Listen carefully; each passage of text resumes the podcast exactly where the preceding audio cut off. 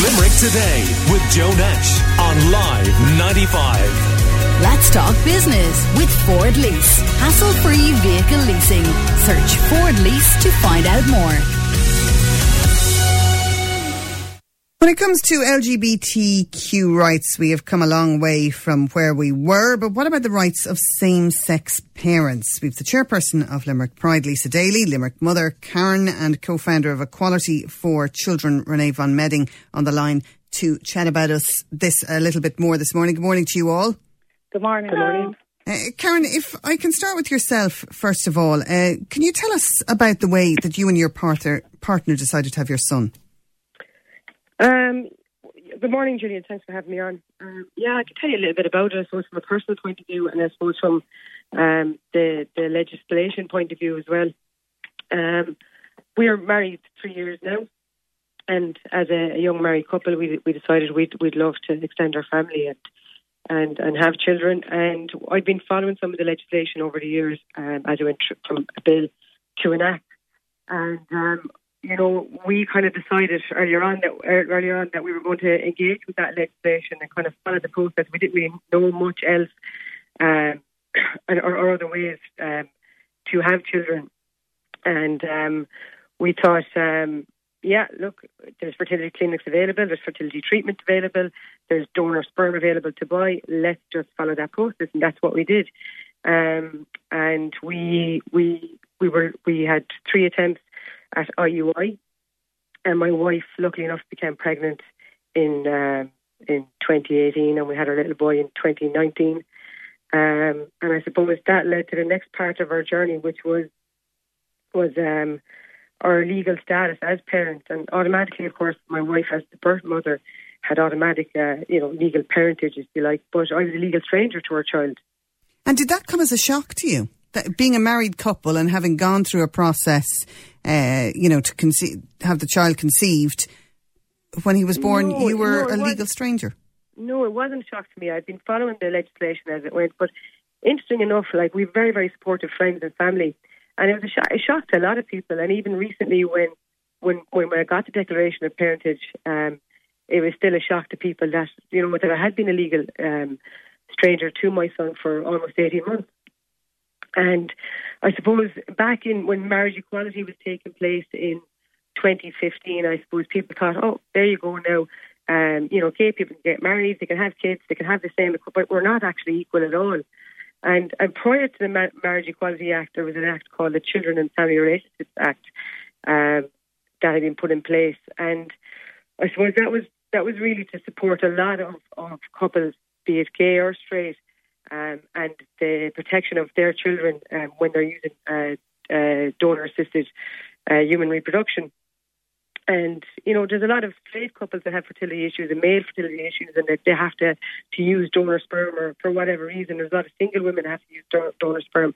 So this um, piece of legislation that was enacted in 2015 was to to support people like that and to support um, and to protect the children and the rights of those children and I suppose I was following following this this act for a couple of years. But funny enough, um, the parts that that equated to me and my family um, didn't come into play until May this year. There had been seven, I think, promised dates where parts of this act could would be commenced, and um, and those dates had gone by. And funnily enough, and ironically enough, I suppose it was in the middle of a pandemic that finally the, the legislation was commenced and then we could start our process to um, to go to court, and I could get a declaration of parentage, which will which ultimately puts me on, on as a same parent as anyone else, um, and as my wife, I the, I now have the legal status as a parent for my son.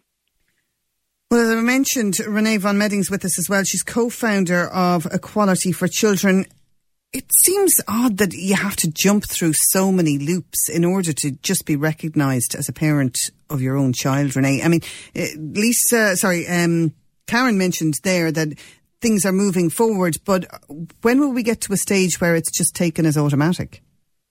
Yeah, being so honest, we, that's we something are... I'd really like to know myself, um, because as Karen yeah. pointed out there, uh, it was signed in there in 2015. It was seven times dates had come up and passed without it coming in. And it's only this May it's now after coming in, and that's only for a percentage of same-sex families. That's only for female same-sex families, you know, that have done it through a clinic. So there, there's a lot of loopholes, you know, like to try Yeah. and get legal status for your child and Absolutely. to protect your So- child.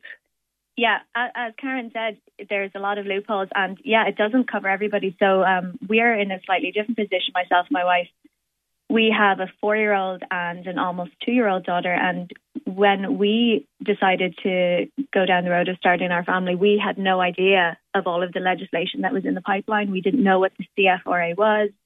We just knew that marriage equality was coming in, and we assumed, along with most of the country, I think, that once marriage equality came in all families would be treated as equal. So we went down the road of fertility treatment blissfully unaware, and we um, chose a different route. We did reciprocal IVF. We used my wife's eggs and donor sperm, and I carried the babies. And it was actually I was eight months pregnant before we realised that when our, our child was born, that my wife would be considered a legal stranger. Even um, though she was the child. biological uh, mother in terms yeah. of having given an egg, yeah. Yeah. Yeah, so it's uh, you know under the Irish Constitution, the woman who gives birth is automatically deemed the biological parent, even if she's not. Um, you know, in the cases of surrogacy. Um, so we we kind of got thrust into this situation, I suppose, not knowing that this is going to be the case. And four years ago, when Ava was born, that was kind of the start of our journey to kind of campaigning for equality for all children of LGBT plus parents. And um, when the CFRA legislation came in this year, that was a huge step forward for lots of our families. But unfortunately, it only covers some same sex female couples. It doesn't cover any fathers. Um, it doesn't cover females who've done at home insemination, who have used a clinic abroad, who have done reciprocal IVF like, like we have, um, who have used known donors, who have children born abroad. So there's this vast array of families who still aren't covered. Um, and as Karen said, even the ones who are covered are being forced to jump through hoops to get that, that recognition that should have been automatic from the moment of conception. Um, so we have a very long way to go before we can say that we, you know, we have an equal Ireland. Lisa, you're chairperson of Limerick Pride uh, and a mother yourself as well. Do you think that, you know, as a society, that, that there's an acceptance of same sex parents and it's just the law that is slow to catch up, or is there still a stigma around it? No, I believe that the law is really behind with the families, if I'm honest with you. Um, experiencing myself, um, and I know Karen as well personally and her family, and we're quite lucky, I think, with our friends and family and everyone in between, you know.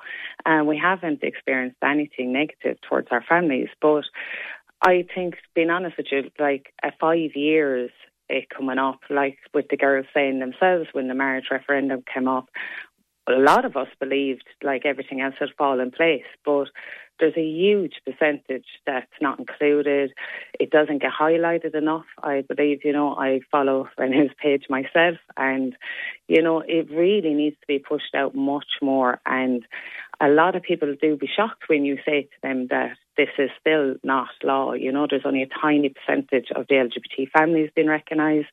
There's so many things that's not, you know, like um. So I really don't know, especially when we've had like an openly gay Taoiseach at times, you know, that hasn't like made these things highlight them and push this, that we're not waiting as long because since like 2015 and it's come in, you know, like and it hasn't been passed properly, then, you know, it hasn't come into this May properly for some sex family, same sex families. And that's children that would have been planned before then and had to wait like the last five years at least before they recognise both mothers. Now these children don't see any different and neither does our families, you know. Like with same with the girls, like myself, I don't see my partner or myself being any more the parent. If you know what I'm saying, you know, like Yeah. she's equally um Saoirse's mum and like Karen's equally her child's mother. You know, we do the very same things, just that simply I give birth, you know, and like those things, the law needs to catch up with our families. It needs to protect our families, you know, and protect a lot of other people as well.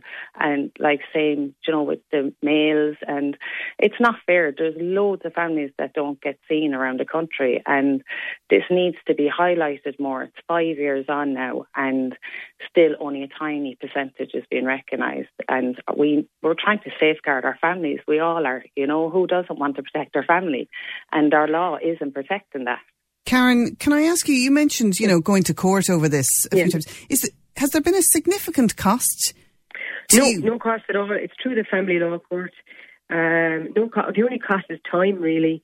Um, and that's the uh, cost in itself, though. I mean, yeah. sometimes people dismiss that, but that can be an expensive cost for some people. The only cost is time. Now, it, now for me, I had no cost. I didn't use a solicitor. I know there's a lot of families that are using solicitors, and that obviously is going to is going to cost money. But we didn't lose, use a, a solicitor. We had um, a family member who is a solicitor and gave us, uh, you know, was able to sign um, the documentation for us, and we went into court on our own. Um, but there was a couple of loopholes, as you said, or, or, or things we had to jump through. There was affidavits to be signed, both from myself and my wife. We had certification to get from the clinic that we use. Um, all our, our own um, identification documentation had to be sent into the court, an application made. And funny enough, you know, so there was a lot of paperwork that had to go to, to, to go into, through the court. The legislation, when you read it, is a bit tricky. You have to read it a couple of times to kind of understand it. And I would encourage any parents that are doing the same. You know, don't don't be afraid of it read the legislation, go through it a few times. It does start making sense. Um, and the process is very, very straightforward. And LGBT Ireland have a lot of the templates for the documentation on their website as well, which was really, really helpful. Um, there's also another piece of legislation. There's a bill in it at the moment, and I thought Renee would probably know a bit more about this, the Assisted Human, Human Reproduction Bill. And I suppose that proposes to to regulate um, maybe surrogacy and, and reciprocal IVF as well but that's been stuck in, in kind of legal limbo since October 2017. I think we'll cover a lot more families once that does come in. But look, it's not yeah. even it's not even nowhere near to being. Mm-hmm. It's three years in legal yeah. limbo now. Yeah. Renee, you have some more detail on that. The, yeah, the assisted human reproduction bill. Um, there's actually they've been talking about doing, um, you know, at, at looking at legislation surrounding surrogacy for over a decade, and still nothing has happened. It's gotten to a stage where there is the pre-legislative scrutiny last year, um, but still nothing has happened. And they, like the, the current government, has made a commitment to progressing the AHR bill. Um, there is a, a, a, Dr. Conor O'Mahony is a special rapporteur for children who is doing a report this year, which should be um, presented by the end of the year, and his findings on the gaps for our families um, will greatly impact on the AHR bill going forward. But to be honest, what they have proposed so far is completely inappropriate for our families. They um, they're only proposing again to to cover a small uh, minority of families within within within these different um, you know pathways to parenthood. They're only looking to cover surrogacy that happens in Ireland. And for anyone who knows anything about surrogacy, um, 99% of it occurs abroad and it's international surrogacy. Um, they're not looking to cover any um, conceptions that occur at home with home insemination, which again is a huge proportion of um, children conceived to um, same-sex female couples. So again, they're looking at, at, at this legislation, you know, in, in the wrong way, and ourselves at Equality for Children and LGBT Ireland and lots of other involved groups are are really lobbying the government to rethink their whole um, strategy and how they're coming at this. And rather than legislating purely for conception, to legislate for prospective parents and legislating for the children that they have a legal connection to their parents, regardless of uh, the genetics or regardless of where they are born or how they are born. It does seem very strange that a child's rights would be impacted based on what way they were conceived because the child has absolutely no say in that for and that's mm-hmm. for sure. And so it, and every every child yeah, has yeah. the right to yeah. to you know to equal rights uh, to their parents. So look thank you so much for filling us in on this. I'm sure people will be able to go to your website to find out more. That's uh, co-founder of Equality for Children Renee von Medding also Limerick mother Karen and chairperson of Limerick Pride Lisa Daly. Thanks for joining us on Limerick today Limerick today now on 46 1995.